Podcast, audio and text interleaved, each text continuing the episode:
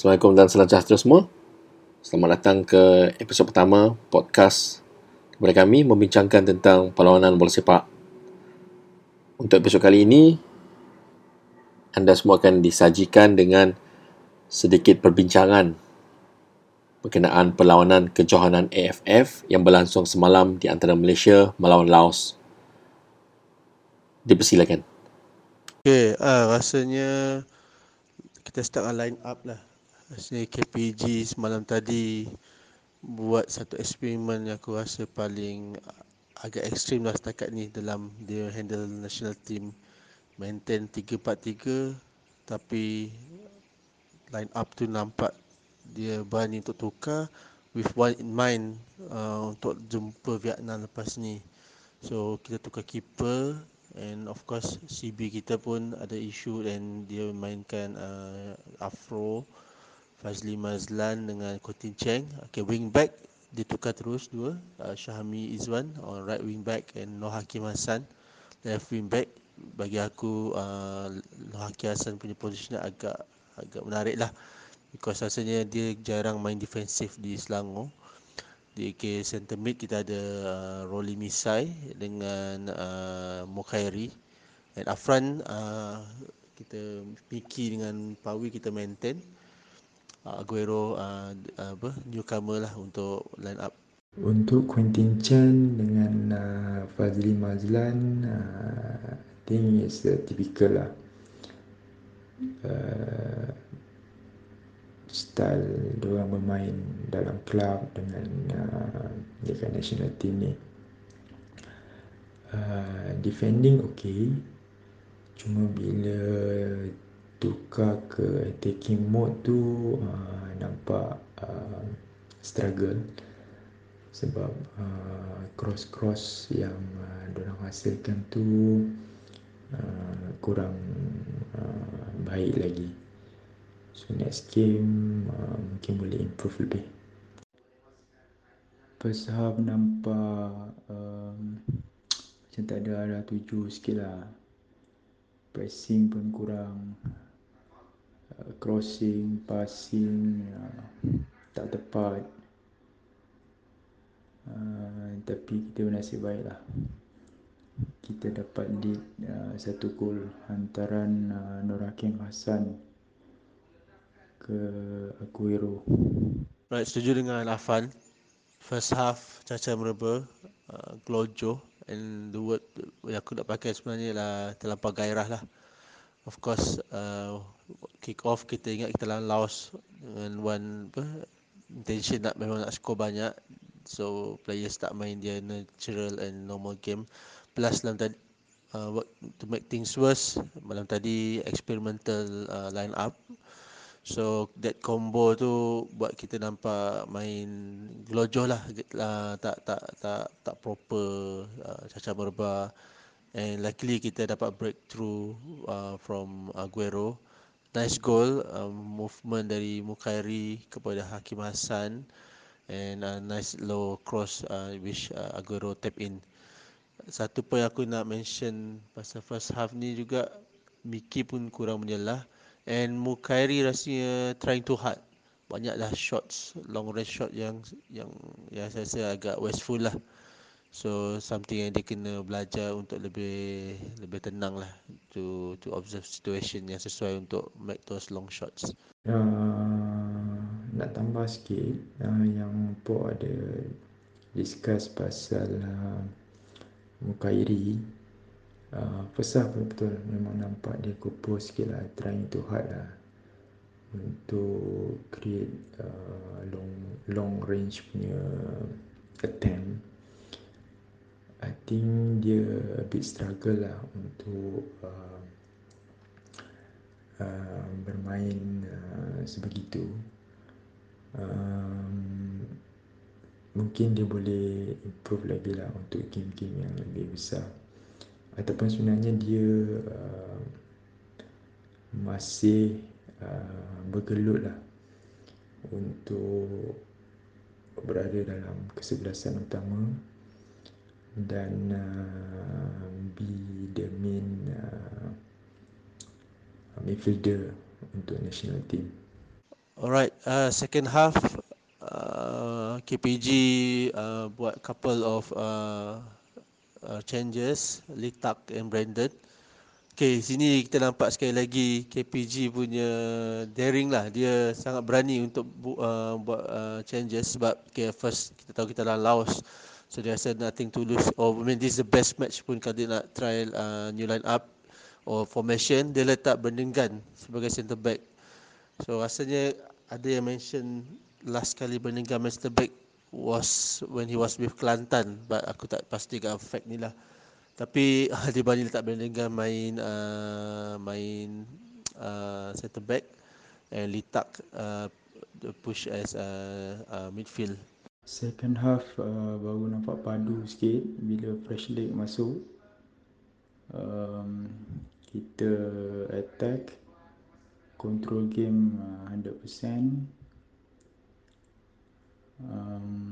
Hantaran-hantaran tepat menghasilkan 4 gol. Okay, kita started quite well in the second half. Kita mula dengan baik, aggressive, possession, total possession. And after only 5th minute, kita dapat breakthrough through Miki. His second goal of the tournament. Yet another assist from Safawi yang agak senyap pada first half. Very nice goal, deep cross. Very nice glancing header by Miki to 2-0 and the floodgate was open immediately after that. Okay, third goal Miki lagi. Oh, what a player. Memang nampak Miki ni form Liga Super diteruskan. The smallest guy in the park but yet another header goal. Again Hakim Hasan provided assist from left. Aku rasa tak pasti lah, Hakim Hasan ni natural left footer kita, tapi cross dia tadi memang sweet lah, cantik, tepat. Miki again berjaya meletakkan diri in the best position between the two centre back and lompat macam Iron Seri Morocco tu. Okay, rasanya tak lengkap kalau kita tak sentuh sikit pasal our so-called new wonder kid Haqimi Azim, 19 years old, 184 cm, Kuala Lumpur striker. What a debut for LUT. Goal on your first outing with national team memang satu dream lah. Asalnya dalam tadi lah peluang terbaik untuk debut Haqimi. Tak ada pressure, leading dah banyak and yeah, he took that opportunity well. So sangat looking forward untuk Haqimi in the next few years. Lama dah kita tak ada striker with that physicality. 184 cm, 19 years old, physical dia tak complete lagi. He got maybe 2 or 3 years lagi to mold him into a proper striker yang digeruni lah. Lepas setting last striker kita boleh cakap yang kelas ialah Safi Salih lah, would say.